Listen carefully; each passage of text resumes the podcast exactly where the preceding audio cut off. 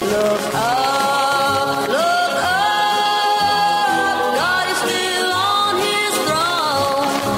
Are you looking for the Lord? Look up, cause faith looks up, cause faith looks up.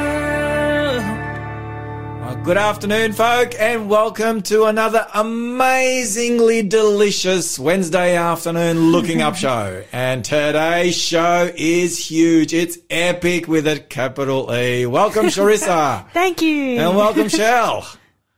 Hi. And welcome from Danny Boy. So you are here listening to the most popular show in Australia. By our own vote. Yeah, indeed. This is the most popular looking up show you will ever listen to on Faith FM or anywhere for that matter. Charissa, I'm not aware that there is another program like this on the planet. There you go. Anyway, folk, wherever you are joining us from, we are glad that you have joined us. We're here in our studio here in Wallsend, just outside Newcastle here in New South Wales. And it's great to have this opportunity to share with you from God's Word, encouraging each and every one of you to be looking up. Amen. Because indeed our redemption is drawing near. If you're wondering where that title comes from, it comes from the very words of Jesus in connection with his second coming. So, Charissa, isn't it exciting to be talking about the coming of Jesus as we see this world rapidly coming to its end and the coming of Jesus is at the door? There's nothing better to talk about than seeing Jesus soon. So this world's really a terrible place right now. It's a lot happening. We're going to talk about it, but really lots to look forward to when we think about Jesus. So indeed, absolutely love talking about it. Indeed. And so those labor pains have been intensifying, and we're going to be talking about real labour pains and allegorical labour pains. We're going to talk about some real labour pains after this little break that we're going to have in a little bit. But if you'd like to join us, we'd love to hear from you through texting. If you'd like to send us a message or a prayer request, or if you have a question, you want to join in the discussion, feel free to do that. Here is the number that we have, 04 888 17624. That's 04 888 17624. And we have, as I said, we've got an incredible show today in store for you. Charissa, do you want to introduce where we are going again today? Sure. So we have been trekking through the chapter of Matthew chapter 24. We got to, I believe, verse 8 last week. This week we're going to head a little bit further. We're going through verses 9 to 14, see how far we get. But there's a lot in there, lots to talk about. You don't want to miss it. Grab a Bible. Make sure you're staying by this station because it's good stuff. Oh, this is just such good stuff. You are correct. And we're looking forward to unpacking this passage with you and a whole heap more. Well, folk, it's come time to sit back and to listen to some beautiful music from City of Enoch, Sweet Redeemer. So sit back, enjoy, and we'll be with you with some current events in light of Bible prophecy in just a little bit.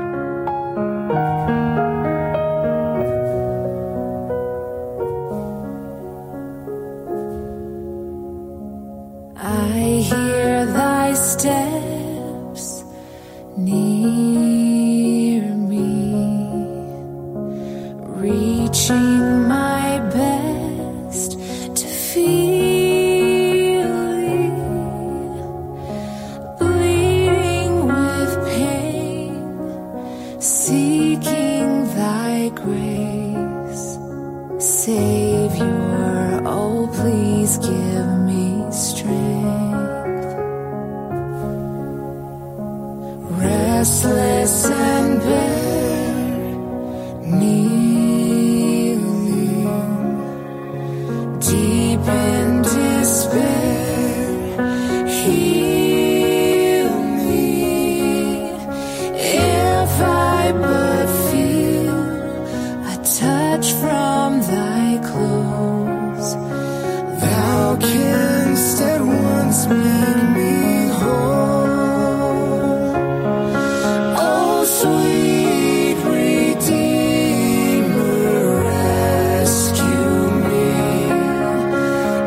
to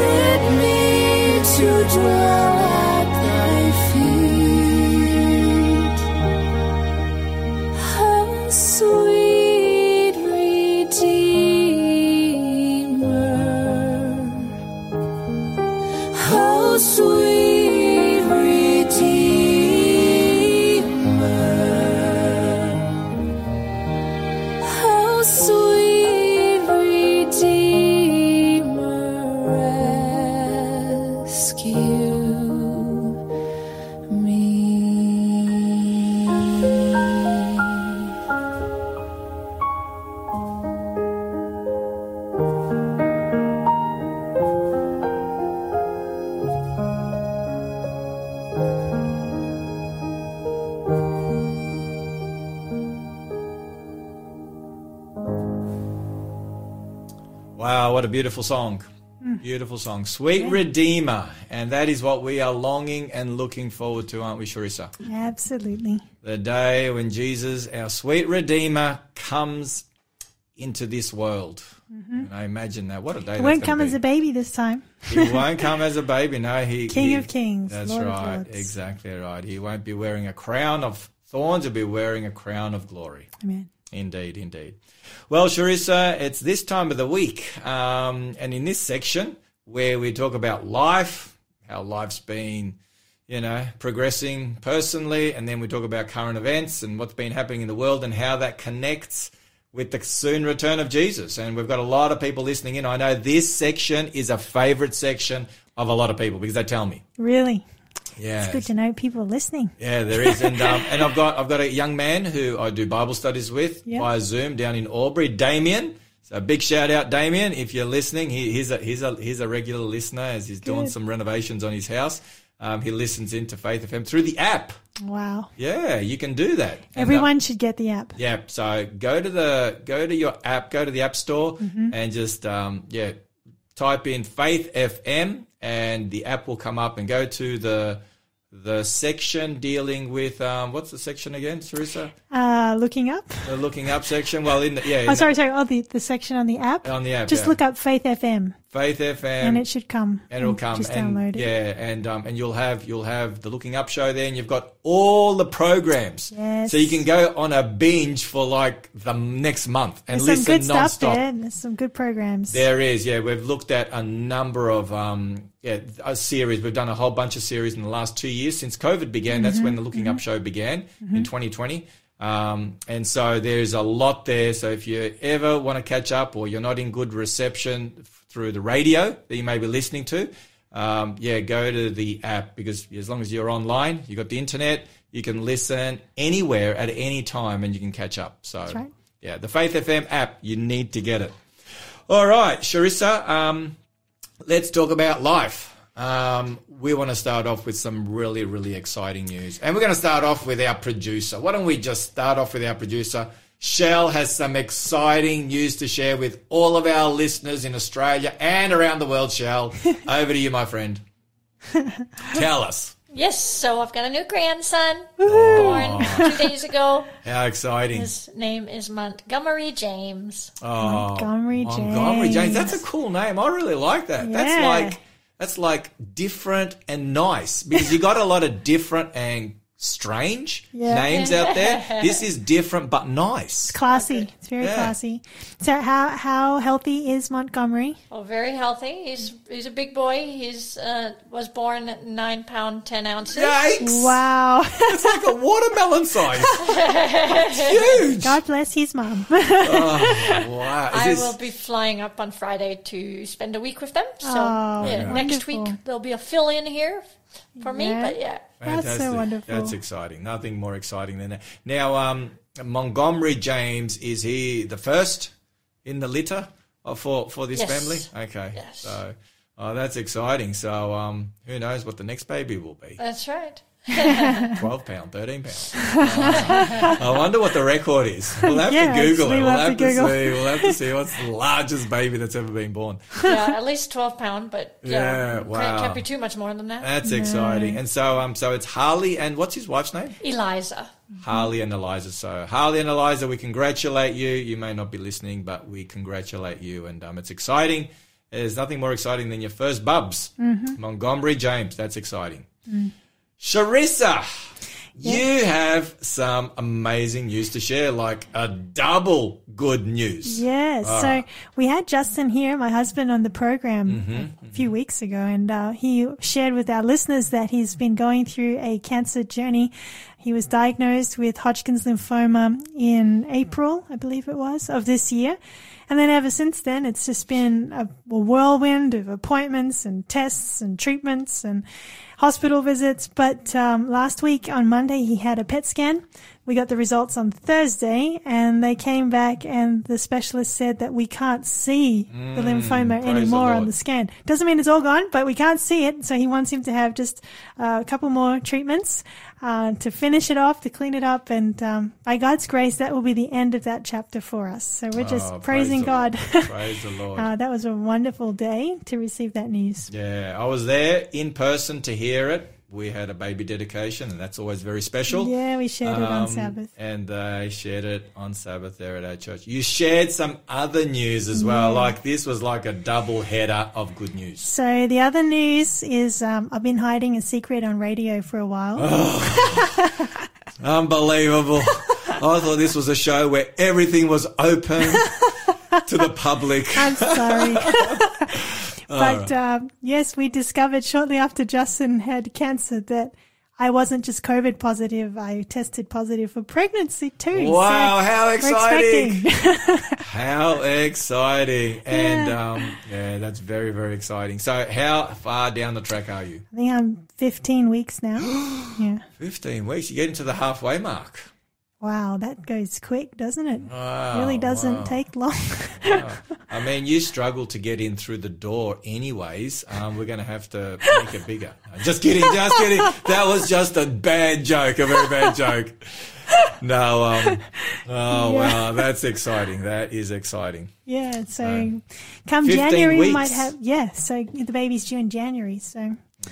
By God's grace. Okay. Double good news, double good news for the Tarosian family. And the in-laws are here. That's exciting. Yes, Justin's parents are here. Yeah. Man, transforming our home as we speak.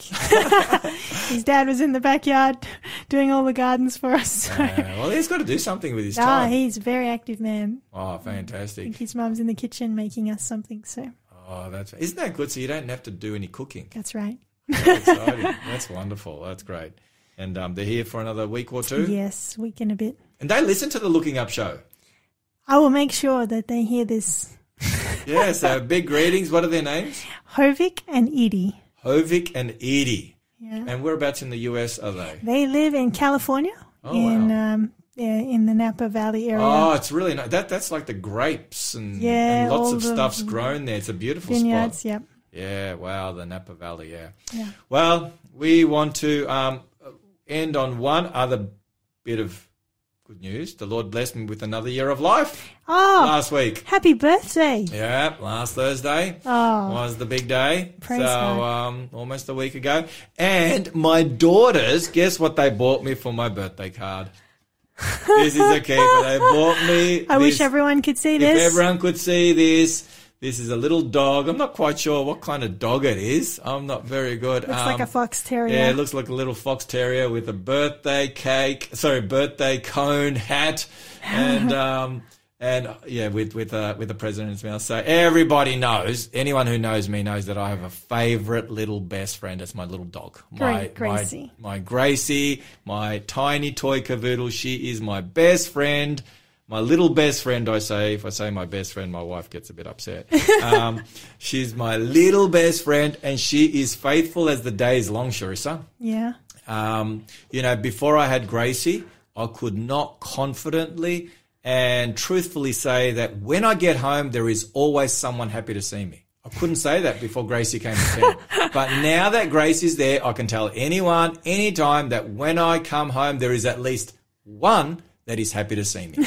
At least one. It is very special having dogs like that. It is, yeah. She's just adorable, my little Gracie. And every time I leave, not every time, but often when I leave, she comes to the door and she barks at me saying, "Why are you leaving?"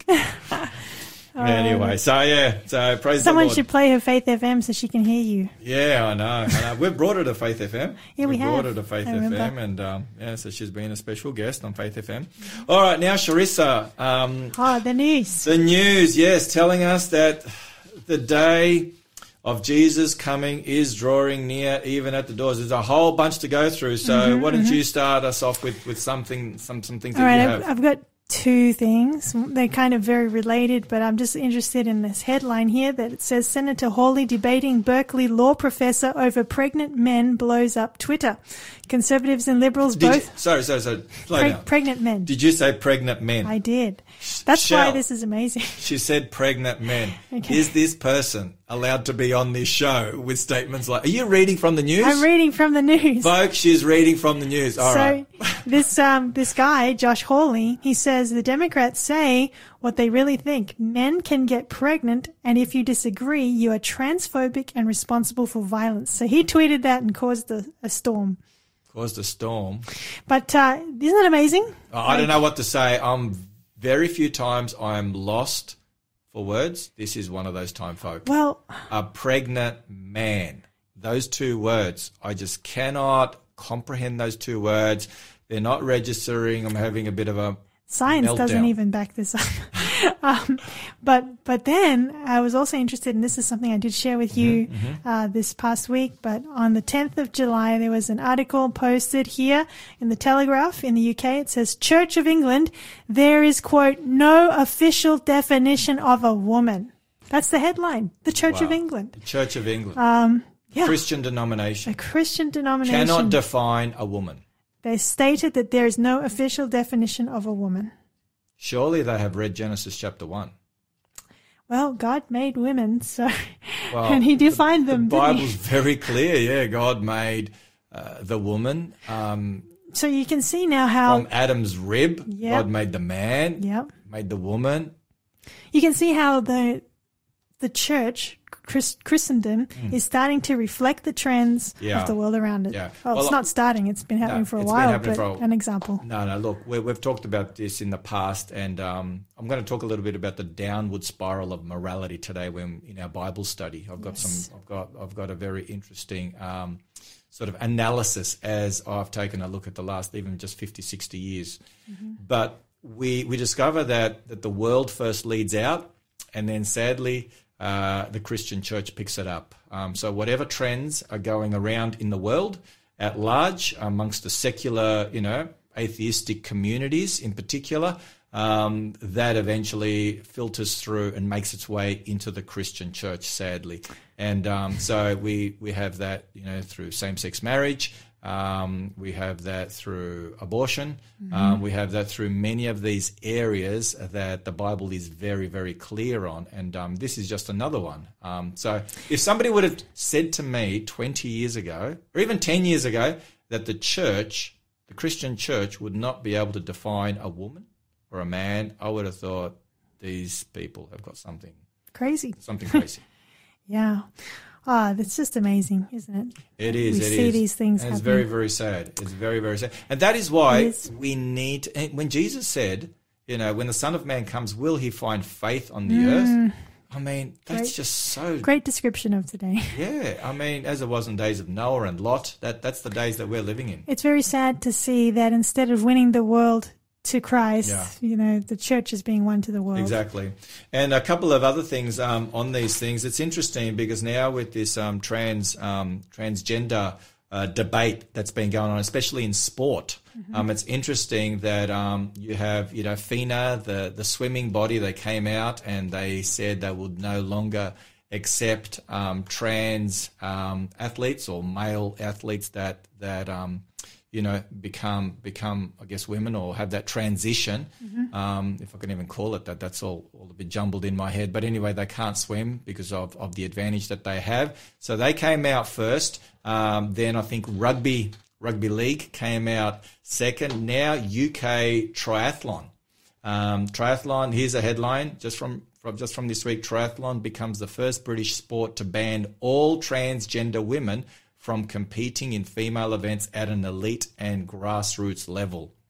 And so they've said, no, sorry, we can't have you because they have an unfair advantage. And so the British Triathlon Association have changed their categories to men's.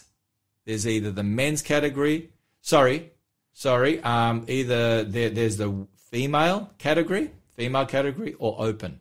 They don't call it men's anymore. They call it open. So if you're trans, you can go in the open category and you got to compete with the men.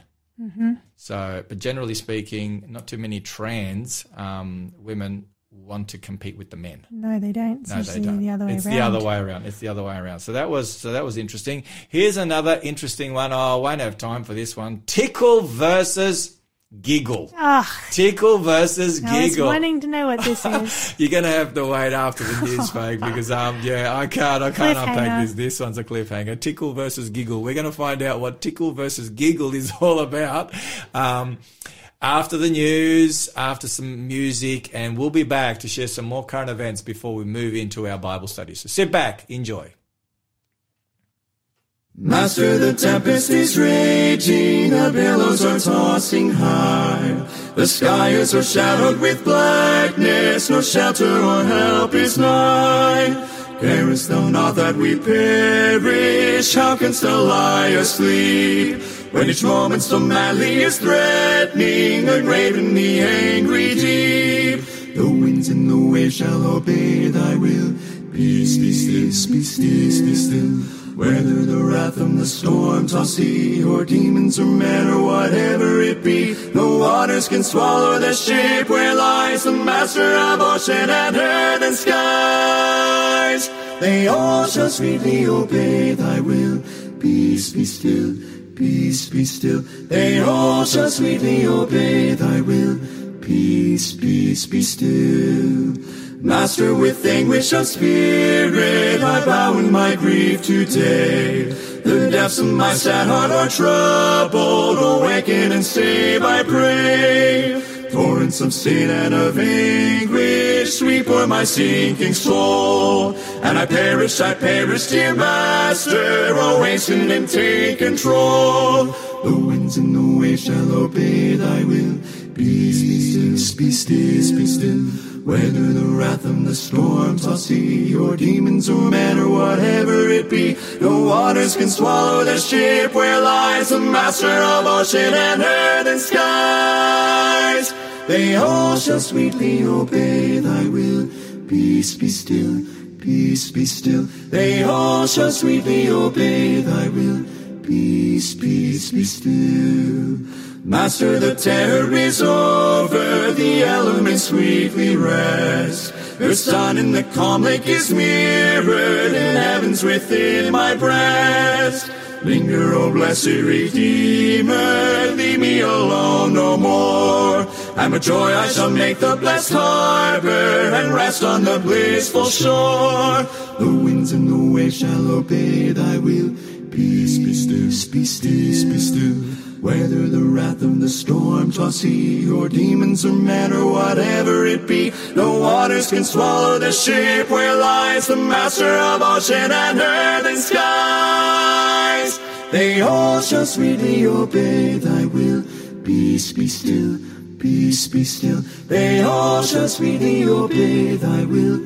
Peace, peace, be still.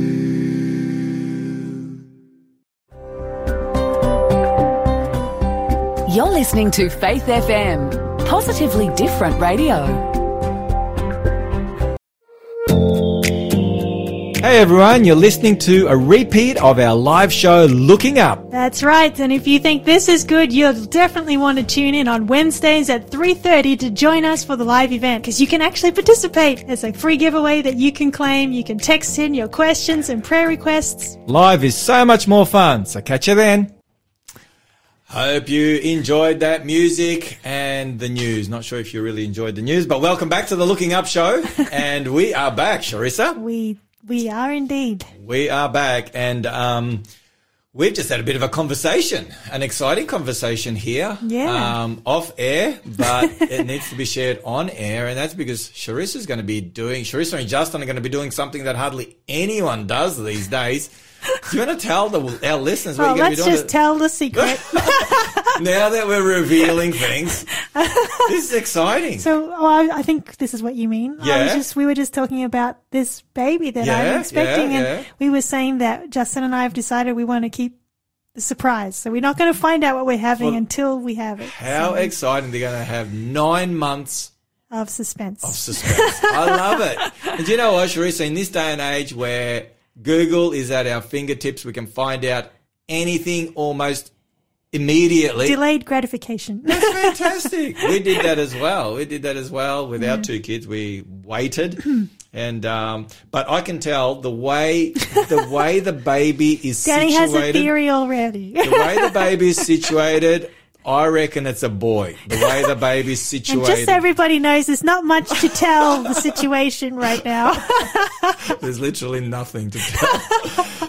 No, I'm just having a bit of a guess. I've got no idea. But there are some people that reckon they know. They are, and that's what we were talking about just now. I was just asking if our producer knew any telltale signs. So it's all part of the fun. It is. It's exciting. Now we have some giveaways.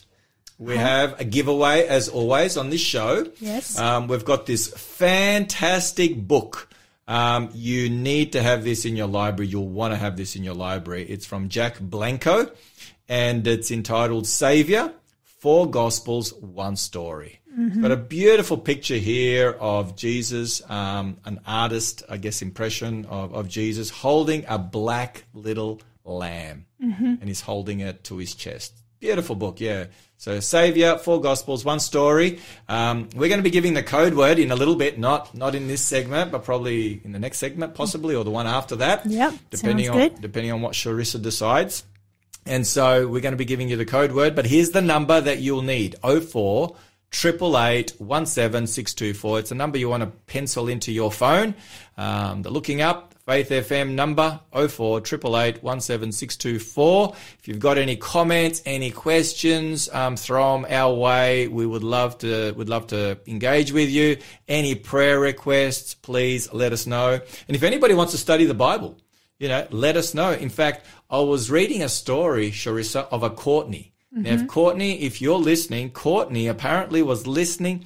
Courtney's from Lismore. Yes. So, listener in Lismore. She was listening to the Faith FM Looking Up show. And she continued on this journey, found a church, a Sabbath-keeping church, and she's a baptized member of the Seventh-day Adventist Church. That's Courtney. Praise the Lord. Yeah, through the Looking Up show. So, praise the Lord for that. So, Courtney, if you're listening in, a big hello to you. Glad that you have joined us as well. Now, Charissa, we were looking at some stories, and I was going to talk about tickle versus giggle. Yeah, they're very keen to know what you're talking about here. Okay, all right, okay. This is an interesting story in that there's a woman by the name of Sal Grover, mm-hmm. and she wanted to put together an app where women only can access it, and women only are able to connect with one another, a safe place for women only, like biological women. Okay. There was a lot of pressure on her to sort of expand it to anyone who claims to be a woman. So that would obviously be, the trans community, the trans women would be allowed to access it. But she said, no, it's only those who have woman on their birth certificate. Wow. That's what she said. Mm-hmm. And anyway, an individual by a transgender activist by the name of Roxanne Tickle. Mm-hmm. And by the way, Sal Grover, she named her app Giggle. So that's who we have, Giggle. And this transgender activist name is Roxanne Tickles. Tickle versus Giggle. There you go. Okay. All right, folks. Anyway, and so this Giggle app that she developed was, like I said, exclusive to be used by females who want a safe place to discuss politics, business ideas, news, gossip, and more, and whatever. And so Roxanne Tickle was denied access to the app because he's a male identifying as a woman, right? Mm. And how was this? That is, his sex was picked up by the facial recognition technology built into the app. Wow. So the app, check it out, the app had facial recognition, and it picked up that Roxanne Tickle, was not a woman but was a man, and would not allow access to Roxanne Tickle. That's amazing technology. It is amazing. Amazing technology. I didn't know that existed. But it picked up that this person did not have the facial features associated with a woman. Wow. That's just mind-boggling. So that means men and women have different structures that a computer can recognize. That's amazing. Well, we know from science that men and women are different on the cellular level. You can go, if you find the bodies of the past, people that died in antiquity and the bones of them, you can tell if it's a male or a female just by their bones, incredible. By their body structure. So, that is amazing. It is incredible. And so anyway, Roxanne Tickle took Giggle to court, and, discrimination and so on and so forth. However, after some, legal conversations and so forth and some processes, Ms. Giggle, or I'm not sure, sorry, not Ms. Giggle, Ms. Tickle, Roxanne Tickle, I'm getting my Giggle and Tickle all confused, decided to drop the case. Mm. So there's no explanation given. It was supposed to go to the High Court. So here in Australia, from what I understand from the article. Yeah, so that is fascinating. I'm so glad you shared that. Yeah, so anyway, interesting. So that was that, and I mentioned talking about facial recognition. This is in the news, at the moment, as we speak. I picked this up from the ABC News website today. Mm-hmm. This is the headline: Bunnings and Kmart under investigation over information handling linked to facial recognition technology. Wow. In fact, there's a sign, Kmart stores, and I'm not sure Bunnings, but certainly Kmart stores have a sign at the front of their store, not a large sign, but a sign, with the wording that, we use facial recognition. Just beware, we've got cameras and so on and so forth, which we know, but we have got facial recognition. And so now, Bunnings and Kmart are being investigated for utilizing this facial recognition technology, and they're, people who are involved in privacy and so forth, the privacy advocates, they're wondering, is this going one step too far? And why I bring this up, Charissa, is because Revelation 13 talks about the day when you will not be able to buy or sell unless you have the mark of the beast. Now, we're going to be dealing with that as we go along in that Matthew 24 series. Probably next week we're going to start tapping into that. that subject, because Matthew 24 taps into that as well. That's right. And so once upon a time, people would be like, how on earth, you're crazy, Danny, how on earth are they going to worldwide not allow you to buy and sell? I mean, we don't need to wonder anymore. Now, not only have we got electronic transfers and, we saw what happened in Canada with the truckers and their convoy. Their bank accounts were shut down. They were literally frozen overnight. Yeah. Like, click of a button, bank accounts were frozen. Anyone who supported the truckers, according to the legislation that was brought in there in Canada by the government, they too were banned. They too were deplatformed from their bank accounts, companies. And so that can all happen, click of a button, facial recognition. The whole jab controversy, no jab, no job, that's no shot, no shop. Yeah, all that we've been through. So, folk, this is not fairy tales anymore. We're not living in Disneyland when it comes to what Revelation 13 and Bible prophecy tells us. We are literally seeing the systems all in place to bring about this world order that Revelation speaks of, where the mark of the beast will be instituted worldwide. And if you don't get with the program, guess what? You're not going to be able to buy and sell, and ultimately, your life will be at risk. And we're going to be looking at that a little in that study today, actually. Yes, we're going to be talking about that, because Matthew 24 verses 9 to 14 actually taps into that. Well, there's just a connected subject. Oh, well, it's not quite connected, but the good ending of this whole thing is when Jesus comes, obviously. And I'm reminded of the words of Jesus, John 14, 1-3, let not your hearts be troubled. You believe in God, believe also in me. In my Father's house are many mansions. If it were not so, I would have told you, I go to prepare a place for you. And if I go to prepare a place for you, I will come again and receive you to myself. Amen. That where I am, there you may be also. So Jesus wants to take us with him to his kingdom, to his Father's home, to heaven. And this just brings me to a happy news article, because not that long ago, I think in 2021, Jeff Bezos, he spent $28 million for a one-seat, 11-minute trip outside of planet Earth, a little space trip, only for 11 minutes, $28 million. Wow. That was $2.54 million per minute was spent to get out into space. Unbelievable. And what's making headlines right now is NASA's new telescope has come back with some incredible pictures of space. I've seen some of them. Yeah, isn't it amazing? Like, I mean, they say it's all taken billions of years to form, and we're looking at the evolution. But we are looking, when you look at those pictures of space and distant galaxies and stars, and just, it's just phenomenal. But we are looking at the handiwork of God. And by God's grace, when Jesus comes, when we go with him to his kingdom, we're going to go on a space trip. All expenses paid. It's not going to cost us. And it's not going to be 11 minutes. No, it's not going to be 11 minutes, but what a space trip. Wow. And so that was just really, if you want something to look at that's amazing and awe-inspiring, everyone should go and look at the NASA pictures, because it's just amazing. Yeah, that is incredible what we're able to see. And you know what? They're saying this is like a drop in the bucket. Yeah. That's more mind-blowing, isn't it? As mind-boggling as those pictures are, like, they are phenomenal pictures. They really are. There's no other way to describe them, just amazing pictures. But they are telling us this is literally the pinhead, a pinhead size of the universe.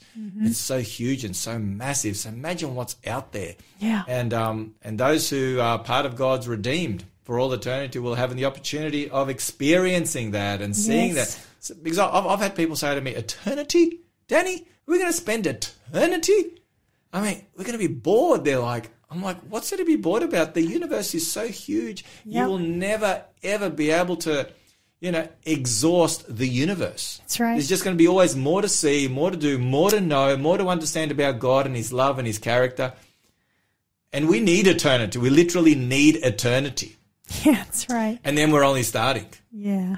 That's powerful. So that's worth looking up, isn't it? The NASA photos, these are images from the $10 billion James Webb Space Telescope. $10 billion. Amazing. To get those pictures. But amazing. Incredible pictures. Yeah, it is incredible. There is a God.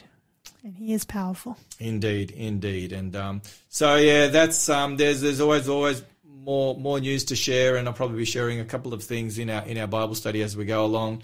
But what I do want to do is I want to remind you once again, I shared this last week, for those who are interested in Bible prophecy. Mm-hmm. And I hope and pray there are many. I've got a friend of mine, and I bumped into him on Monday. I was up in Warhope for a funeral, and I bumped into Pastor David Price. That's his church.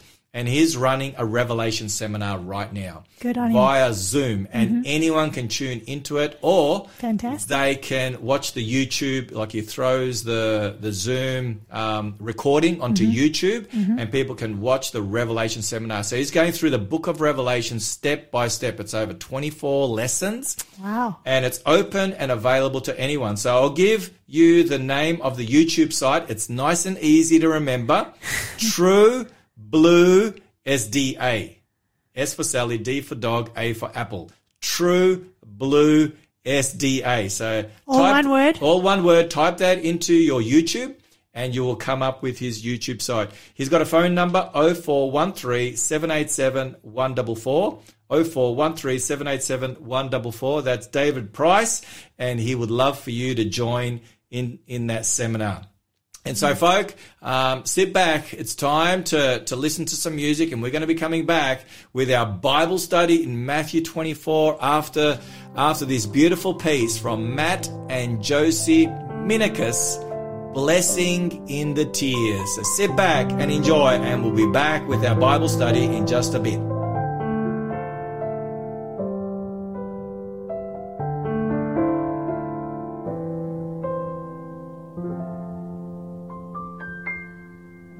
Where this path leads, I do not know, with all its twists and turns.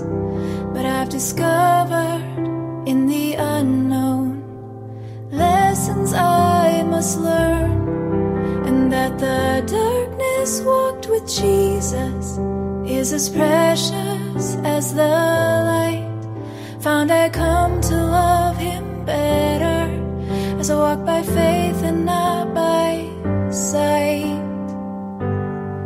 So I will follow where you lead me. I will seek to know your will, and I'll pursue you with my whole heart, your desires to fulfill.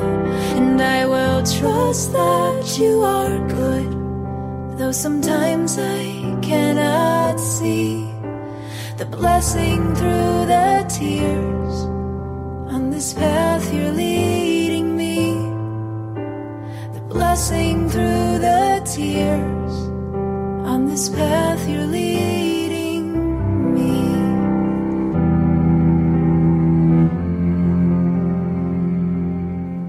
And in the valley, dark with shadows, where the path becomes unclear, and I'm struggling with the feeling that you're no longer near.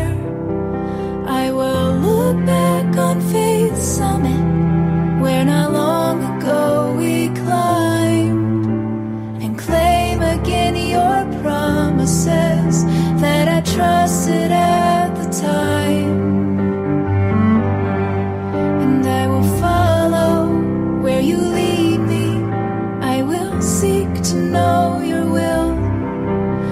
Pursue you with my whole heart, your desires to fulfill, and I will trust that you are good, even when I cannot see the blessing through the tears. On this path you're leading me, the blessing through the tears. On this path you're leading.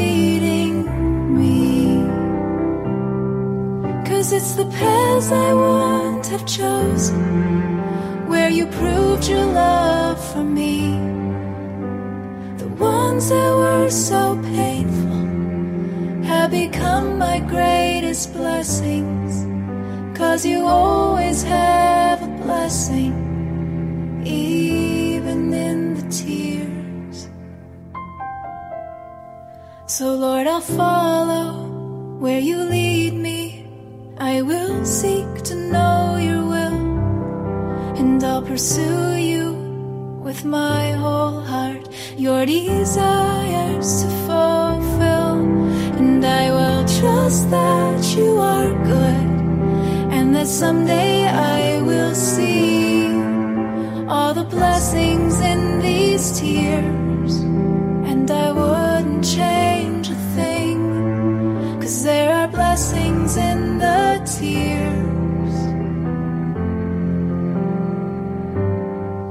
Yes, there are blessings in the tears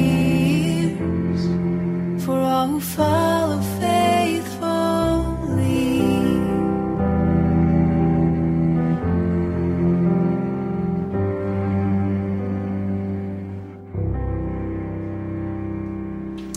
Well, I hope you enjoyed that beautiful song, Blessing in the Tears. And you know what, Charissa? There are blessings in the tears. Yeah. Well, that is when we grow. When we grow and our characters are developed. Mm-hmm. In fact, that's what we've been studying in the Seventh-day Adventist Church worldwide.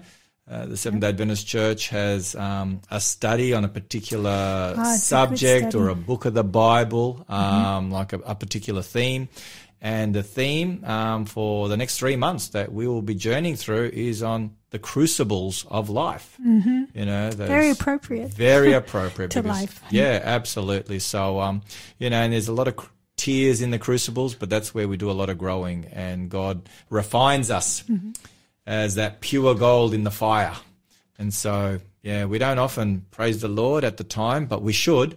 We should praise the Lord, but often in looking back, we realize that those trials were designed to bring about a triumph in our lives. Amen.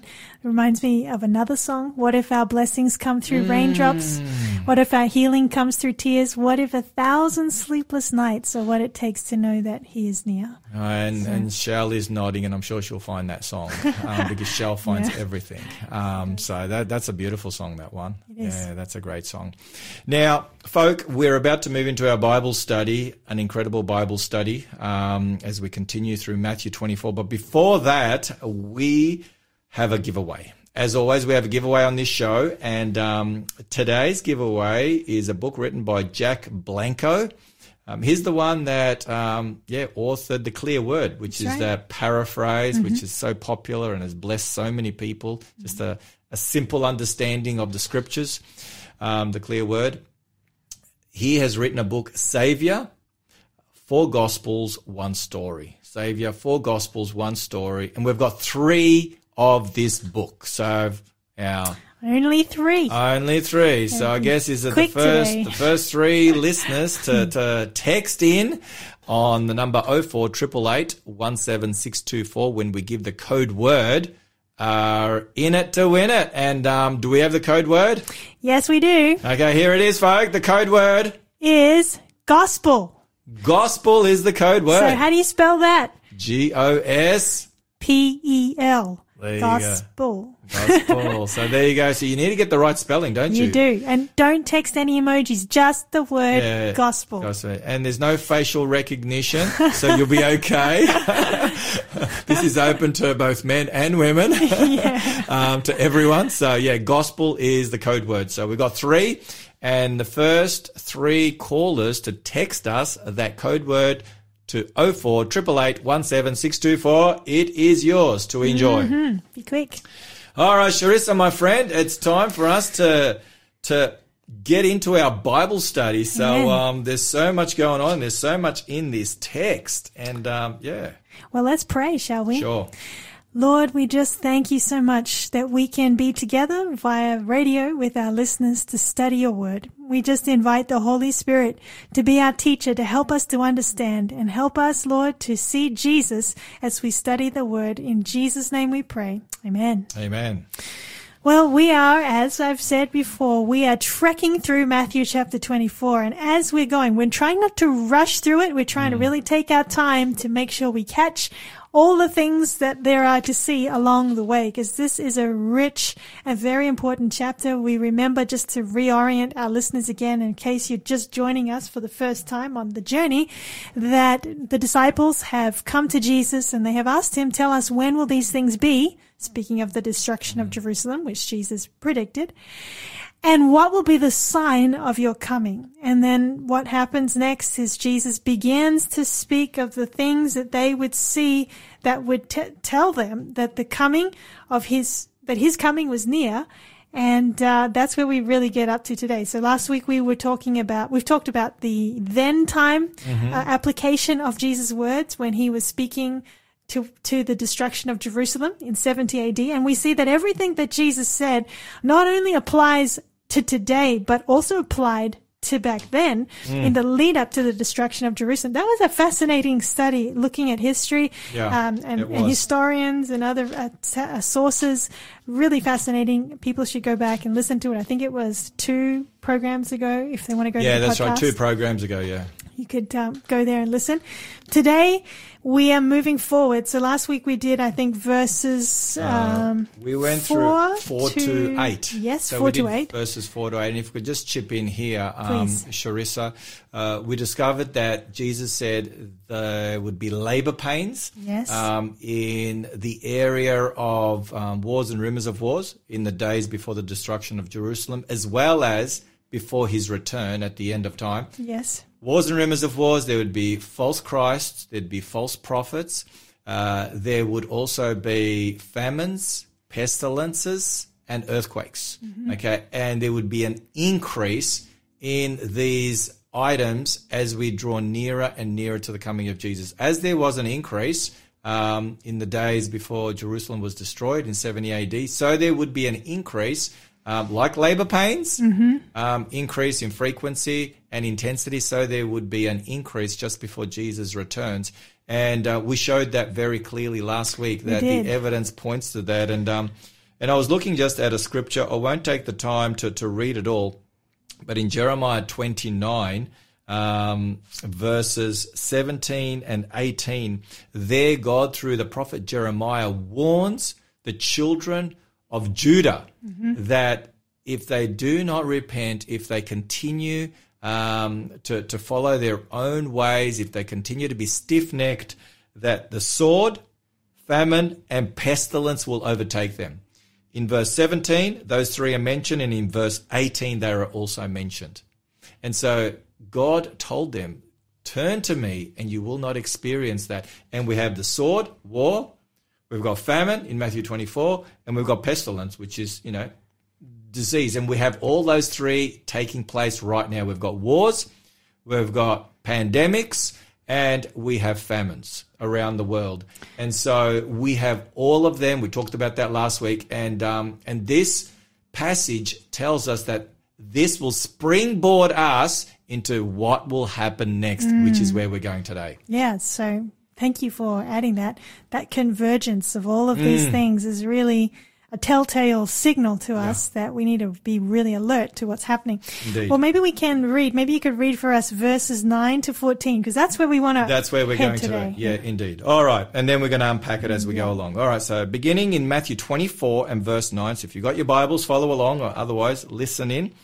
Then they will deliver you up to tribulation. If we just pause there, then. This is the sequence because Matthew 24 is in sequence. There's a lot of thens and therefores and, and so this is going to happen next. Chronological order, exactly.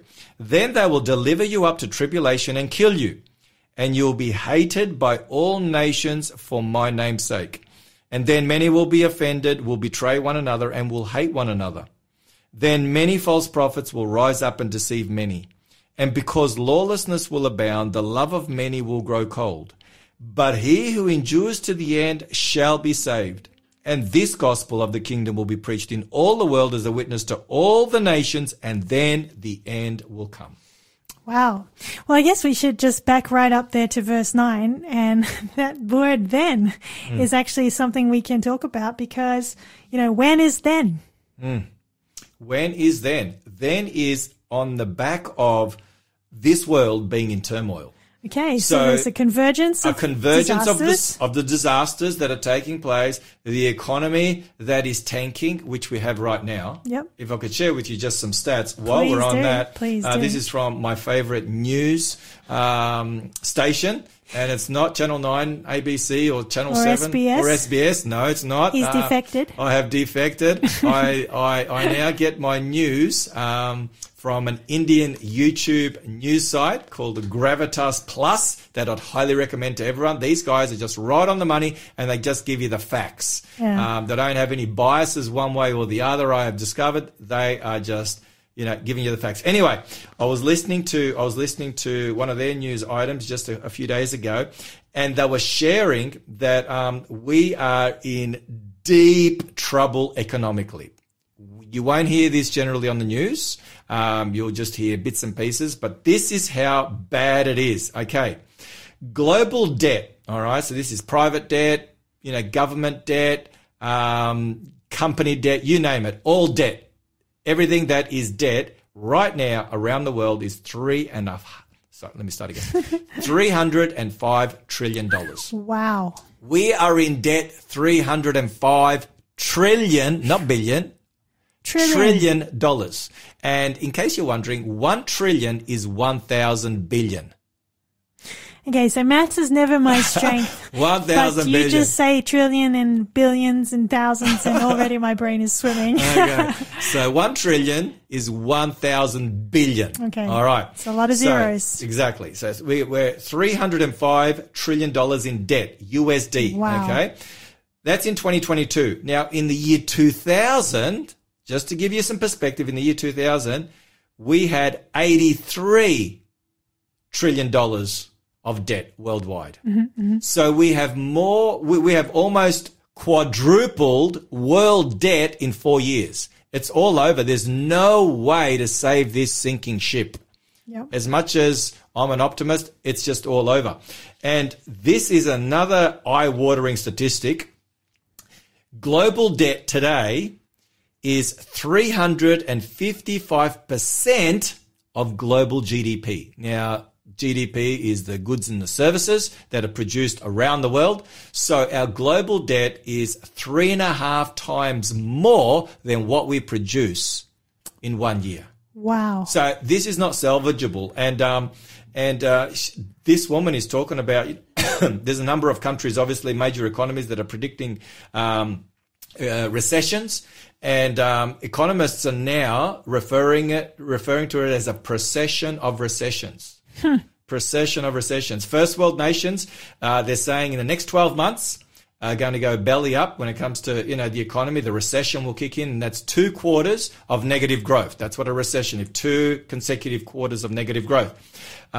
Countries such as Canada, the US, UK, Japan, South Korea, and sadly Australia mm-hmm. is part of that list. The Eurozone, 19 countries that have the euro as their currency, they most likely will be moving into a recession in the next 12 months. That's why the Reserve Bank is upping interest rates in order to try and, you know, put the brakes on inflation. But the problem is the train has run away. Mm.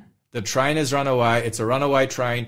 And so, you know, she finishes off by saying that this will all bring about an angry population, which is where we're going in this passage where it talks about commotions. Uh-huh. An angry population for governments, she says, is the worst-case scenario. And she ends with the words, the way things are going, governments should brace for impact. Wow. So, you know, these things are telling us. You'd think she was reading from the Bible too. Yeah, you'd think so. She doesn't quote the scriptures. She probably never read the scriptures. I don't know. Maybe she has. Maybe she hasn't. But literally she's talking language from the Bible. We're going to look at Luke 21. It talks about commotions. That's talking about riots, uprisings, mm-hmm. protests, mm-hmm. mayhem, which we are seeing right now as there's fuel shortages and price hikes and supply chain issues and inflation and interest rates and you name it, it's all coming to a head. And what you're saying is there's no turning back. Like there's no turning back. It's just going to get worse and worse and worse. That's right. Based on those numbers. Based on these numbers. Whether God gives us a reprieve, whether pull the brakes. God can pull the brake. God can pull the brake. But if God chooses not to pull the brake. The train is on its way. She says the train is on the way, the overheated economy, the asset bubbles that are about to go, these black swan events like the Ukrainian war and COVID that just, you know, really make life difficult. It's just all coming to a head. Well, I got something really exciting to share when we come back. So, folk, this is where we are. So all these things that we're looking at right now, these stats that I've shared, all these things are going to springboard us with the persecution that will follow, that we're going to be tapping into, Charissa, in verses 9 to 14. But in the meantime, sit back and listen to Rebecca Moller, beautiful song, Nearer, My God, to Thee. This was sung on the Titanic as it was going down. It was. And we are going down. But we're looking up.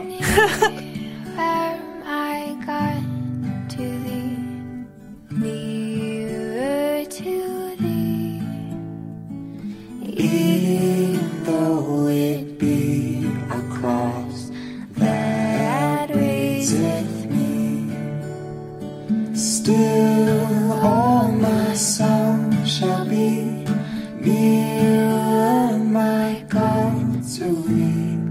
Nearer, my God, to Thee. Nearer to Thee. Though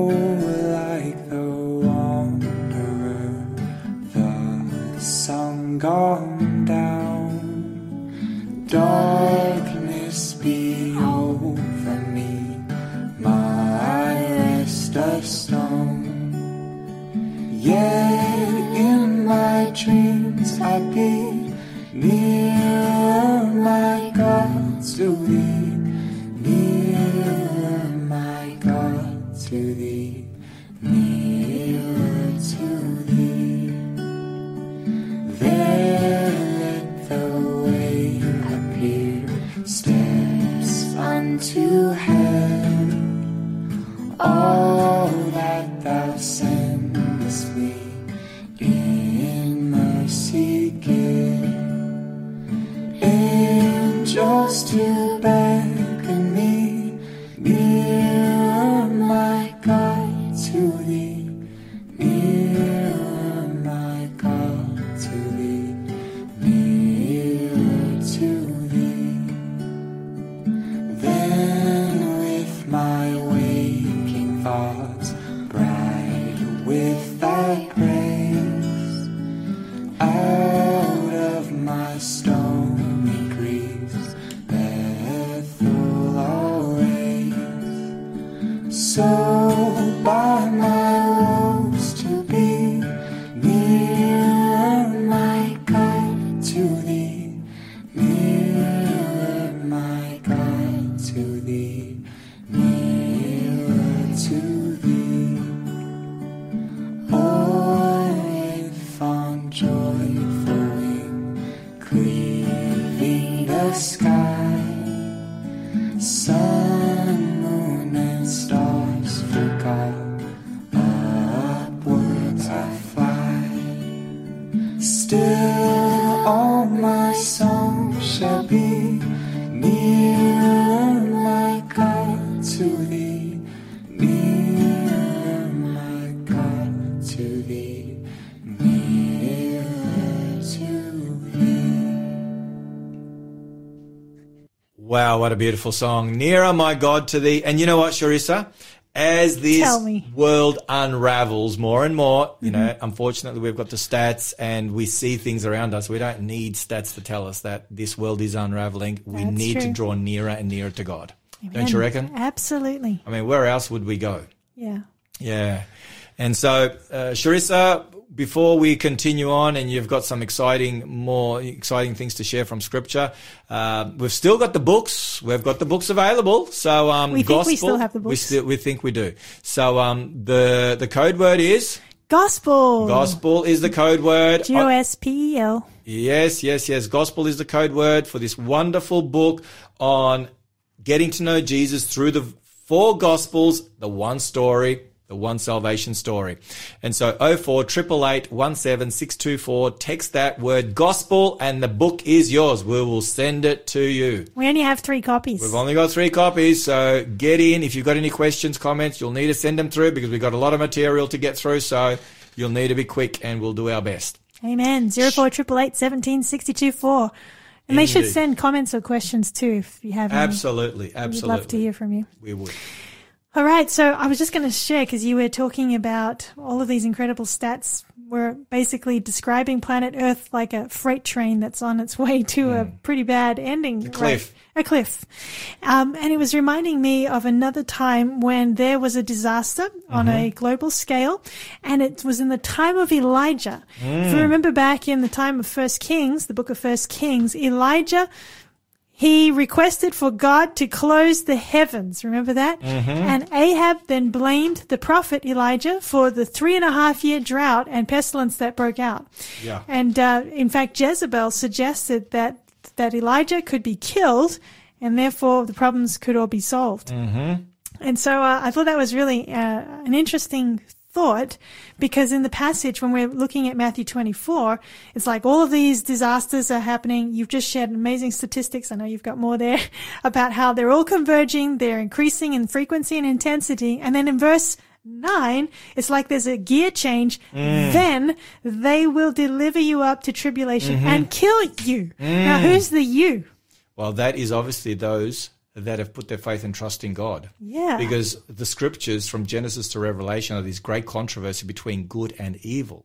And those who are being killed, as we discover, they're preaching the gospel in verse 14. So these are God's people.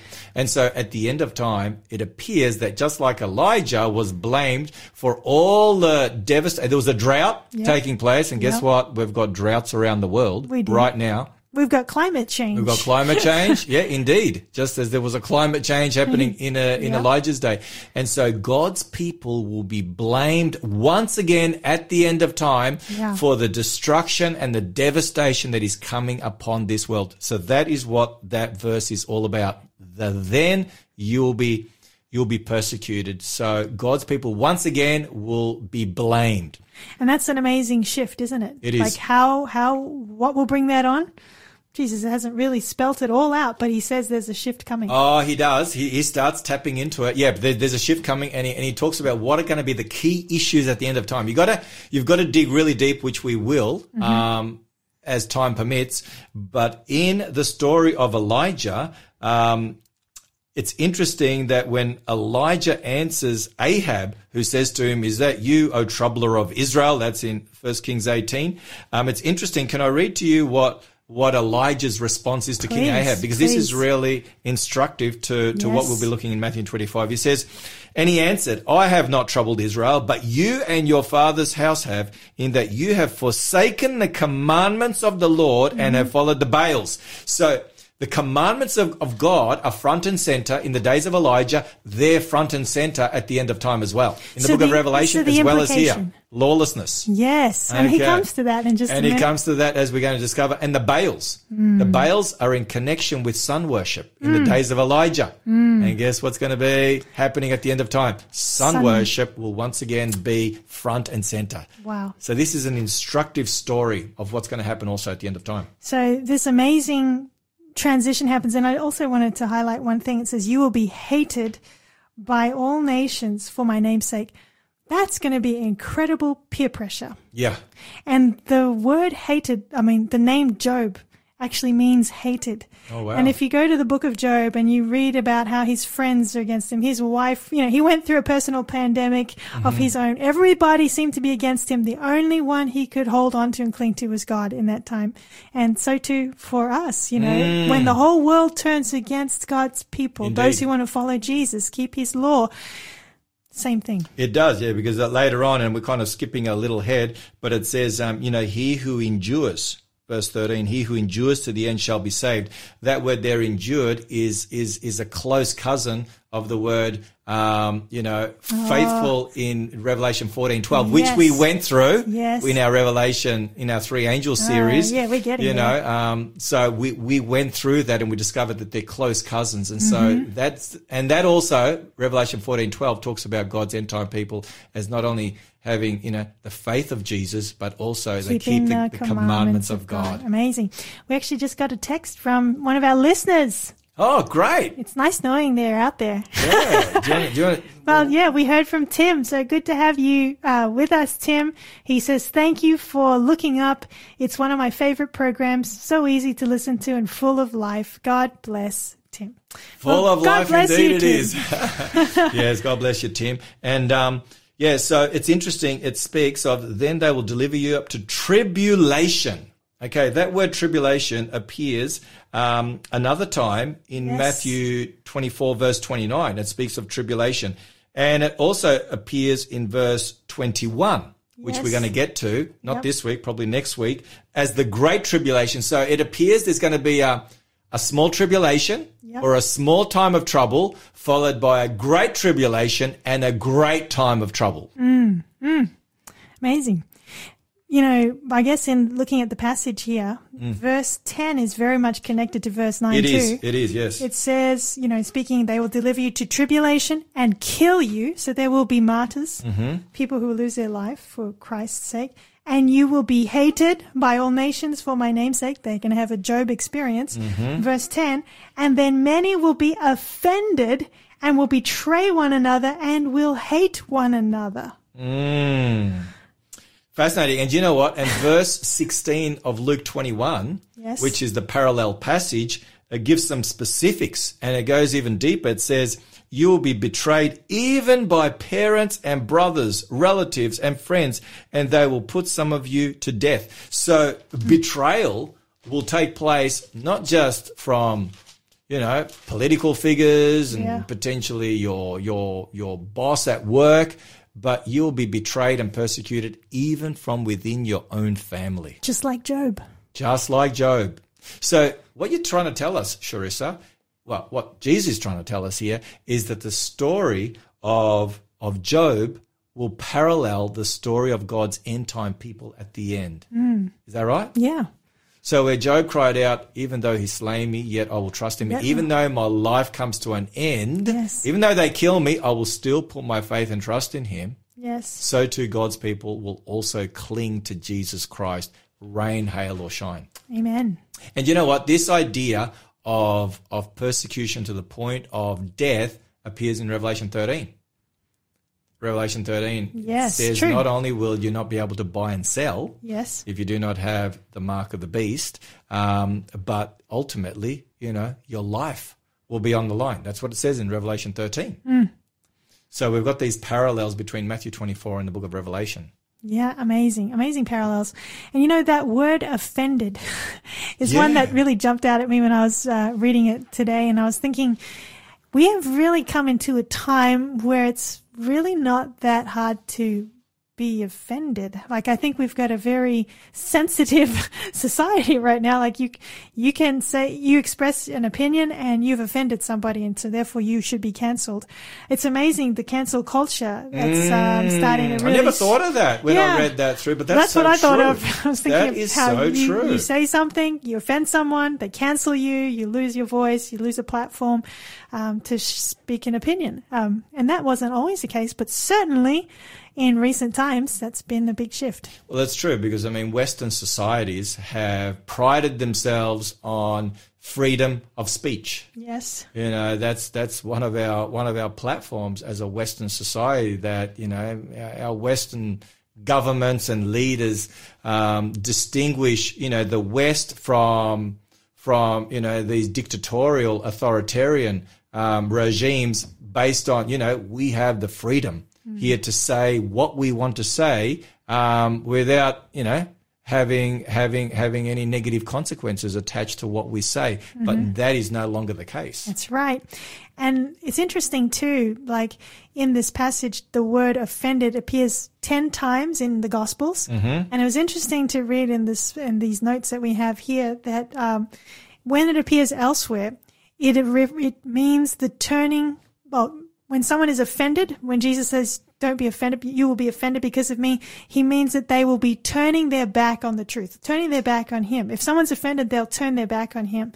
And so, you know, it's not a surprise, but it's certainly a sobering reality to think and to know that when things heat up, which they will, and they are, when the crisis really begins to hit a hot pitch, that there will be many who will forsake Jesus, forsake his truth. They'll turn their back on his faith, on his truth, and on faithfulness to him, and they will be offended. Indeed, they will leave.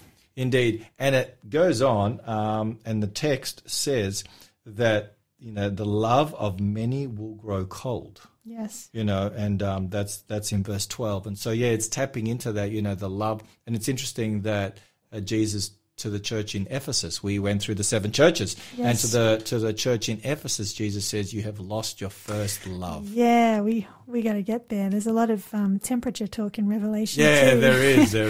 I was actually, there's this quote, this author wrote in 1898, and I just thought what they wrote is so powerful. Whenever persecution takes place, and Jesus is talking about a time of coming persecution, the author writes, whenever persecution takes place, the spectators make decisions either for or against Christ.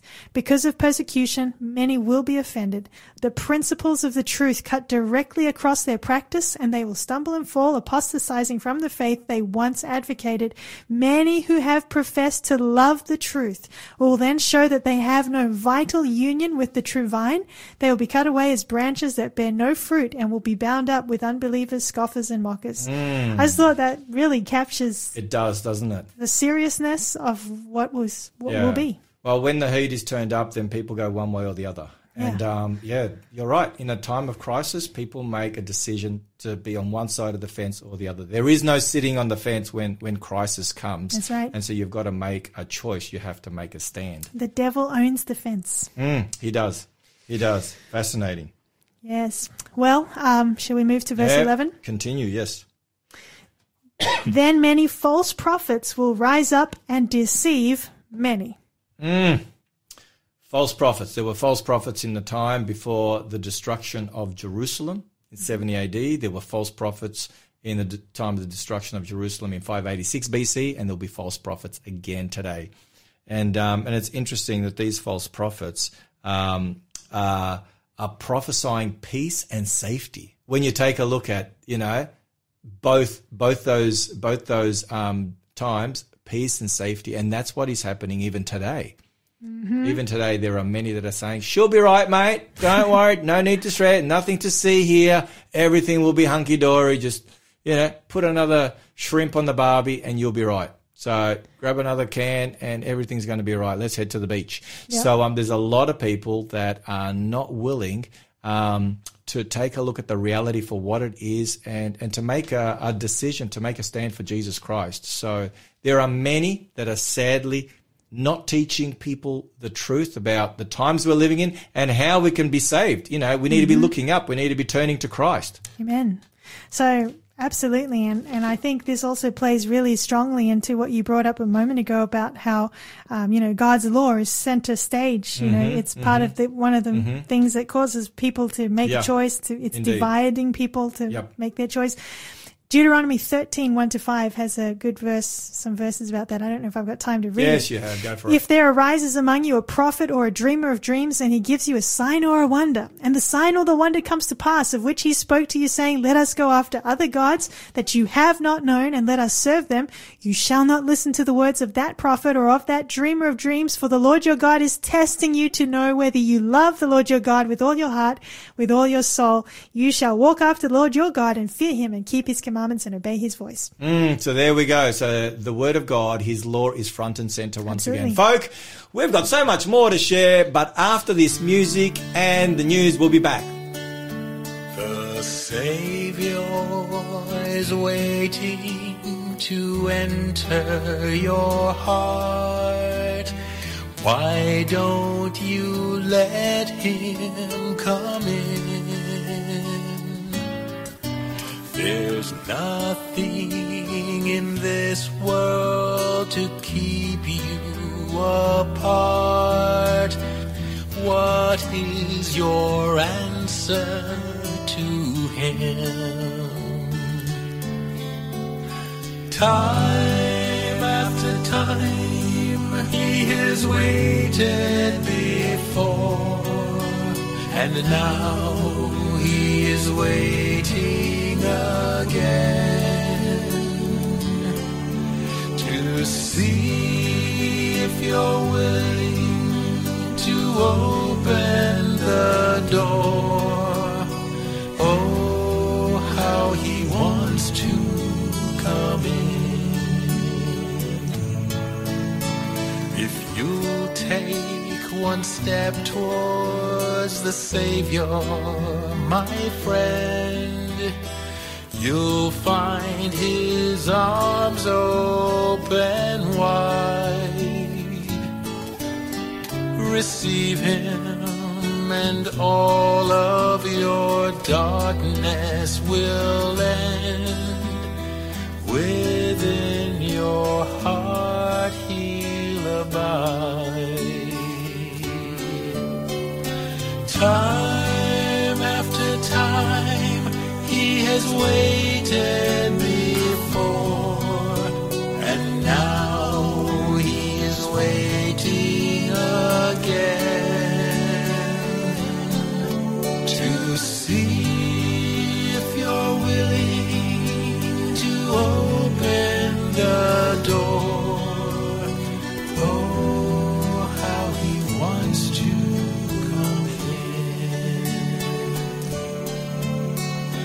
Time after time he's waited before, and now he's waiting again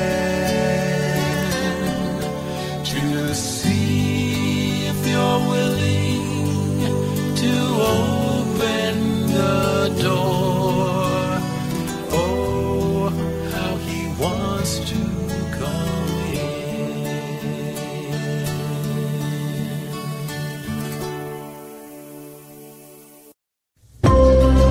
Do you want to know what the Bible says about past, current and future events? Do you want to learn how to study the Bible more effectively? Do you want to know who God is, why we're here and where we're going? Do you want to hear of personal encounters with Jesus? I'm Jason Cook. And I'm Tabitha Zachariah. And we are your Tassie Encounters hosts. We have different presenters each day who share personal stories of faith and biblical teachings. Tune in each weekday at 9 a.m. or listen on the Faith FM app. Right after the breakfast show. You're listening to Faith FM, positively different radio. The Breakfast Show, bits worth repeating. When you're in eternity, do you actually count today's time? No, okay. If a tree falls in the woods and nobody's there to hear it, does it make a sound? Time exists in heaven. I am sick of people who don't understand physics thinking that time doesn't exist in eternity. Oh, here we go. Of course it does. Because where there is light, there is space and time. There has to be. Because it takes time to get from one side of a space to another. But what if you create the light from one side to the other at the same time? We are beings of relative space. We are not omnipotent. Yes, for God, time might not exist because he's everywhere experiencing everything all at once. But we are linear beings. Time does exist no matter what context you're in, whether you live forever or not. Time exists, okay? This is a finite linear being having a rant right now. Yeah, I know. Speaking with great authority there is people who on things of which he does not... No, I know. How can you not know? This what do you think happens to us in heaven? We turn into big, timeless, bodiless blobs? No. We're people. Join in each weekday morning here on Faith FM. Hey everyone, you're listening to a repeat of our live show, Looking Up. That's right, and if you think this is good, you'll definitely want to tune in on Wednesdays at 3:30 to join us for the live event, because you can actually participate. It's a free giveaway that you can claim. You can text in your questions and prayer requests. Live is so much more fun, so catch you then. Faith looks up. And we are in the final phase of our Looking Up show, which has just flown by once again, Charissa. It always does. It always does. Time flies when you're having fun. It does, it does. So we're in the Word and we're in current events and we're just putting the pieces together, joining the dots. And do we have any more messages coming through? Do we? We've had two books gone. Two books are gone. There's only one left of the book, so I'm going to give the number. We've got a lot to get through, and that's all I'm going to do. Just give the number once, 0488817624. Code word is gospel. Text it in. There's one left to one lucky listener. Charissa, take us away in the last leg. All right. Well, we got a few things to get through. We were just in verse 11 where Jesus said that then many false prophets will rise up and deceive many. I thought that was interesting. Verse 11 begins with then. So it comes after, people are hated, and the false prophets. What's a prophet? Someone who speaks on behalf of God. That's right. We were looking at a verse in Deuteronomy 13, I think verses 1 to 5 or 1 to 3. Yeah, 1 to 5, yeah. 1 to 5, where it talks about, you know, if a prophet arises but they encourage you to break God's law, you know that it's a false prophet, because mm-hmm. God's prophets will never encourage people to disobedience to God. And his law, the Ten Commandments, which are the central piece in the great controversy. So there are people claiming to speak on behalf of God. We could call them even pastors, teachers. We've got more to fear from within than from without. That's right. You know, so. Jesus is saying there'll be huge deception within the Christian churches. Absolutely, absolutely. And we've given evidence how the Christian church sadly is moving away from the Word of God. Yeah, we talked about that in the news segment. We did. And so we're going to see more and more of this, but it's going to be more and more subtle. Mm. It's going to be more and more subtle. So we need to be in the Word. If we are not in the Word, we are sitting ducks. We are sitting ducks to be deceived, because Absolutely. That's what Jesus said. These false prophets will deceive many, not a few. Many, indeed. And so, yeah, that word deceive appears 4 times in Matthew 24 for good reason. So Jesus is really trying to get our attention. I guess that brings us to verse 12. It does. Do you want to read that one? All right, verse 12, Matthew 24. And because lawlessness will abound, the love of many will grow cold. So forget about global warming. Jesus talks about global cooling. And the reason why is lawlessness. Lawlessness. So, and this word is the same word where Jesus uses this word for lawlessness in connection with the commandments. Mm-hmm. And he talks about, you know, those who claim, you know, to be my disciples, they claim to speak in my name, but, you know, are lawless. There is no truth in them, essentially, is what he says. You will know them by their fruits.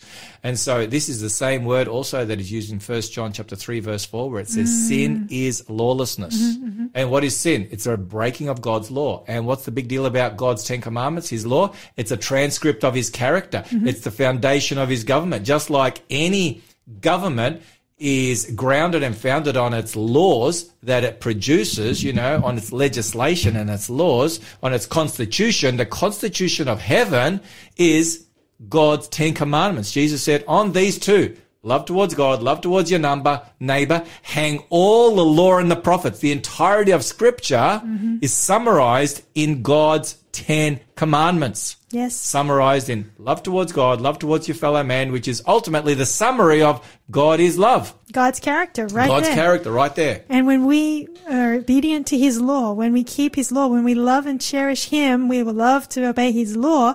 And we are then reflecting his image, his likeness. Indeed. And so here, you can see the progression here. You've got, because lawlessness will abound. So when God's law, when God is broken, when that is no longer the foundation, then the love of many will grow cold. So love and law go hand in hand. And Jesus said, good point. If you love me, keep my commandments. Bingo. I also love how, I love how it's saying that lawlessness will abound. Mm. So you can expect, it's already abounding, but it's abounding in this verse. And really, we are seeing governments and, you know, high places make decisions with a disregard to God's law, with a disregard to natural, with what God made, you know, and that's important. The basics. I mean, when government leaders cannot define what a man or a woman is, that you know what time of day it is. Yeah. And so I've just got a quick fire summary of a world on the brink. Okay. Give it to us. A world on the brink. So here we go. This is from Danny, based on what I see, based on what Jesus said would be taking place as lawlessness abounds. The downward spiral of morality, the abandonment of truth, growing divisions and polarization in society, economic uncertainty and inequality, an increase in political tension and instability, environmental degradation, more frequent and devastating natural disasters, religious and spiritual confusion, and the growing call for world peace and safety. Mm. That is in a nutshell. Yep. And if we just take a look at the downward spiral of morality, let me share with you how this sequence takes place. In the last 50, 60 years, those who have been around, if we've got listeners that have been around, you know, that are maybe 60 or 70 or 80 years old or 90 years old, they will be able to see what I'm about to say because they've seen it happen before their very eyes. Here is the downward spiral. First, immoral acts are condemned. Then they're discouraged. Then they're tolerated. Then they're accepted. Then they're defended. Then they're promoted. And finally, number 7, they are protected. Oh, wow. That was powerful. That was, and that's where we are. So I just analyzed where we are, and I'm like, yeah, we've gone from condemning to discouraging to tolerating to accepting to defending to promoting to protecting. Yes. And so this love of many will grow cold, specifically and first and foremost within the Christian community, because it says you're going to be hated by all men, and you're going to be, thrown out of the synagogues. It says in another passage in Luke or Mark, the parallel passages. And so, we can clearly see that there's going to be tension within the Christian community. There's going to be a division within the Christian community. It's interesting too, all of these things come on the back of what we've had is a relatively good times in the world. I mean, things are starting to really spiral, but there's been a lull. And then since COVID, it seems like things are picking up pace. Indeed. But a quote that is also pretty famous, hard times create strong men. Strong men create good times. Good times create weak men, and weak men create hard times. We've got interesting hard times ahead, and I think it's all reacting, and history's repeating, and all this stuff. And we talked about fiery trials, and people being offended and turning their backs in difficult times as the as the heat is turned up. So we are clearly seeing this take place. Absolutely. But verse 13 comes along on the back of verse 12. I love verse 13. You read it. Okay, verse 13. But he who endures to the end shall be saved. Praise the Lord. This is powerful because it's not he who endures to the halfway point or he who endures almost to the end. He who endures to the end might be saved. Will be saved. Will be saved. Will be saved. This reminds us of the words of the Apostle Paul, in his last letter that we have that he wrote to Timothy, 2 Timothy, chapters, I think it's chapter 4, verses 7 and 8, where he says, I have fought the good fight, I have finished the race, I have kept the faith. He says, finally there is laid up for me a crown of righteousness, which the Lord, the righteous judge, will give to me, but not only to me, but to everyone who has loved his appearing. Everyone who's been looking up. I love it. Love is appearing. You had to slip that in. I had to slip that in. There was something else you mentioned before when we were talking about, in these difficult times and in the Gospel of Luke, Jesus says you'll be brought before, councils and tribunals and you were going to say something about how we don't need to worry. Yeah, indeed. Indeed. We don't need to worry about what we're going to say because the Bible tells us that the Holy Spirit is going to be with us. Amen. And you can read about that. You can read about that in Mark chapter 13 and verse 11. Let me just pull it up here. Mark chapter 13 and verse 11.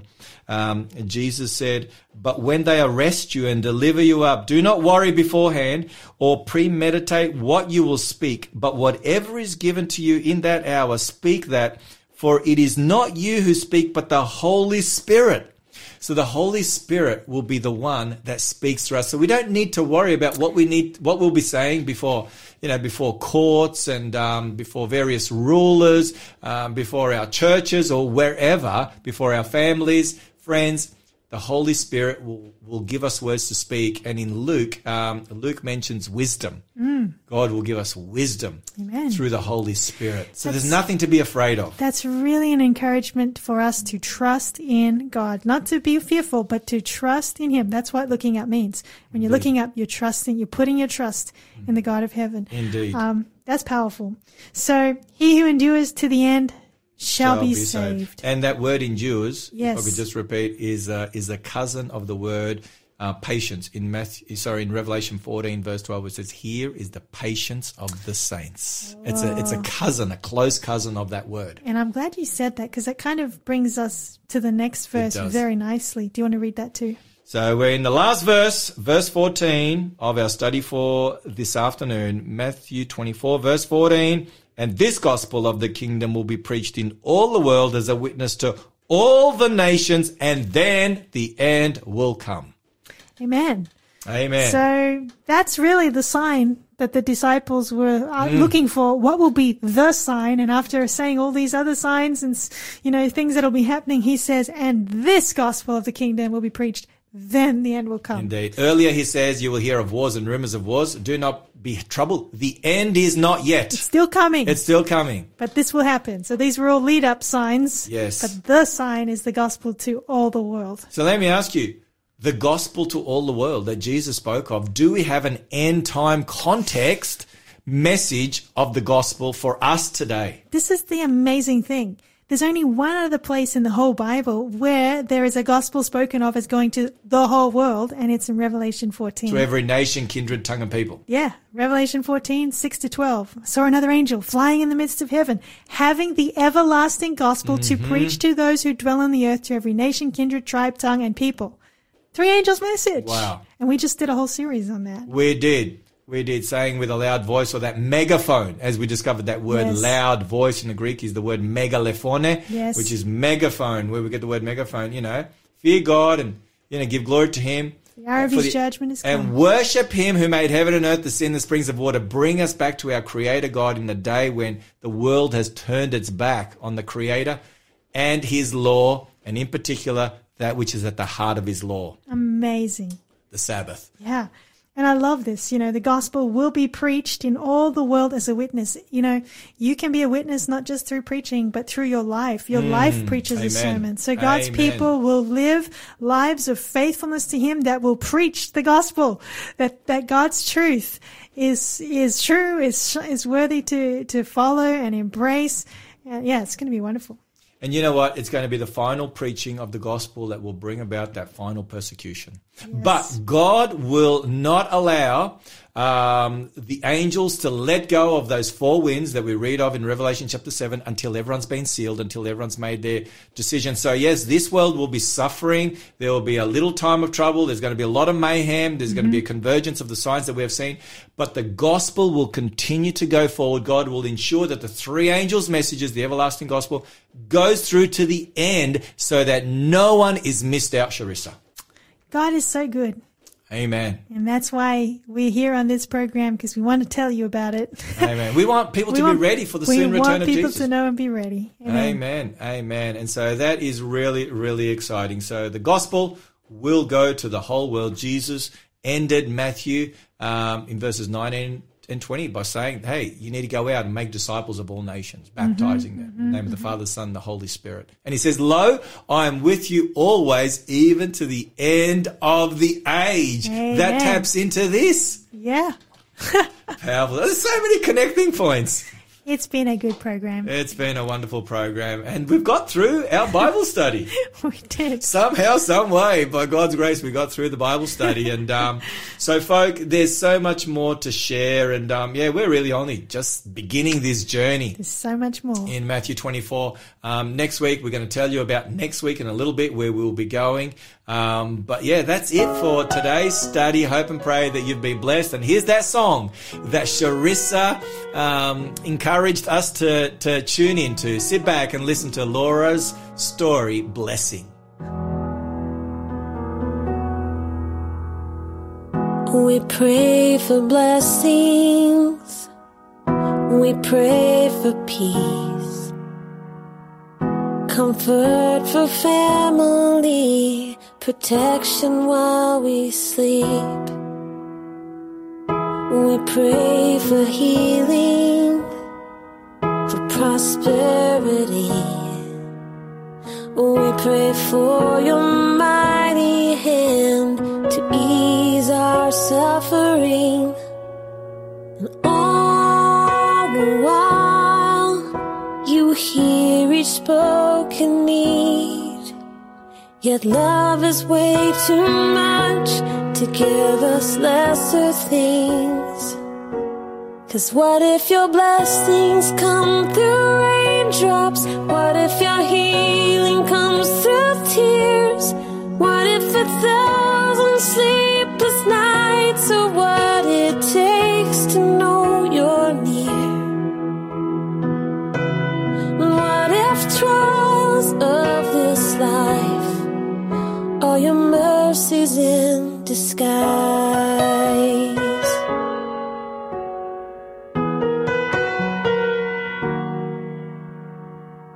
We pray for wisdom. Your a voice to hear, and we cry in anger when we cannot feel you near. We doubt your goodness, we doubt your love, as if every promise from your word is not enough. And all the while you hear each desperate plea, and long that we'd have faith to believe.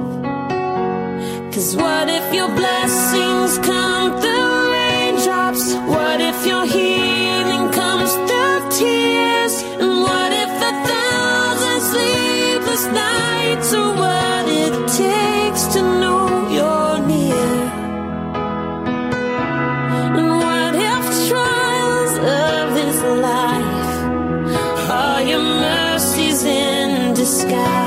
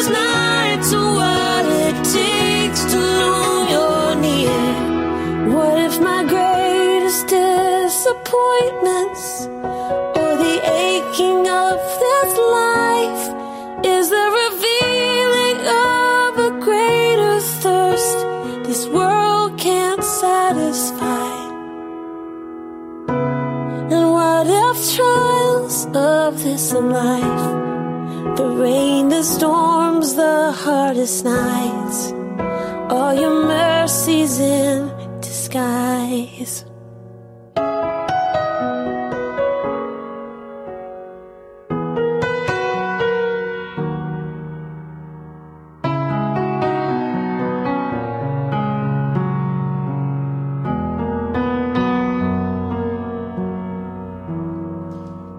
Was a beautiful song, Charissa. It was. Blessings, Laura Story. What a beautiful song. Mm. And yeah, that's a song that just has so much meaning, so much meaning, and especially on our theme as we've been taking a look at God's people at the end of time.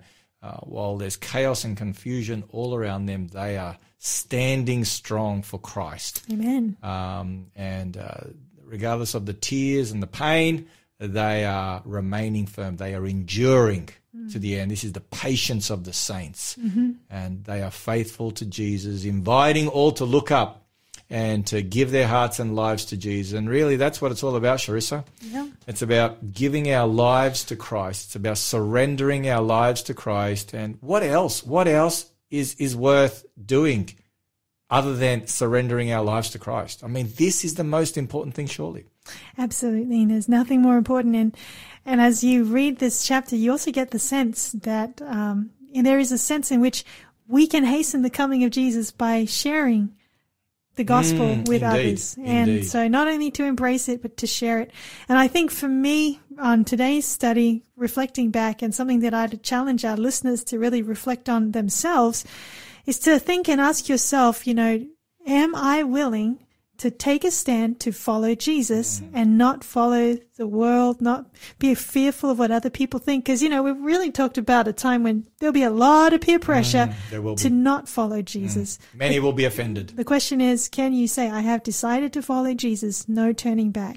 Like that song. Like the song. Like the song, yeah. Indeed. And I love part of that song, you know, the cross before me. Yeah. You know, I'm willing to follow Jesus. Yeah. You know, no matter what the cost. And look, Christ went to Calvary for us, for the world. Jesus did not spare anything. He gave it all. Jesus gave it all. And so he's inviting us to surrender all to him.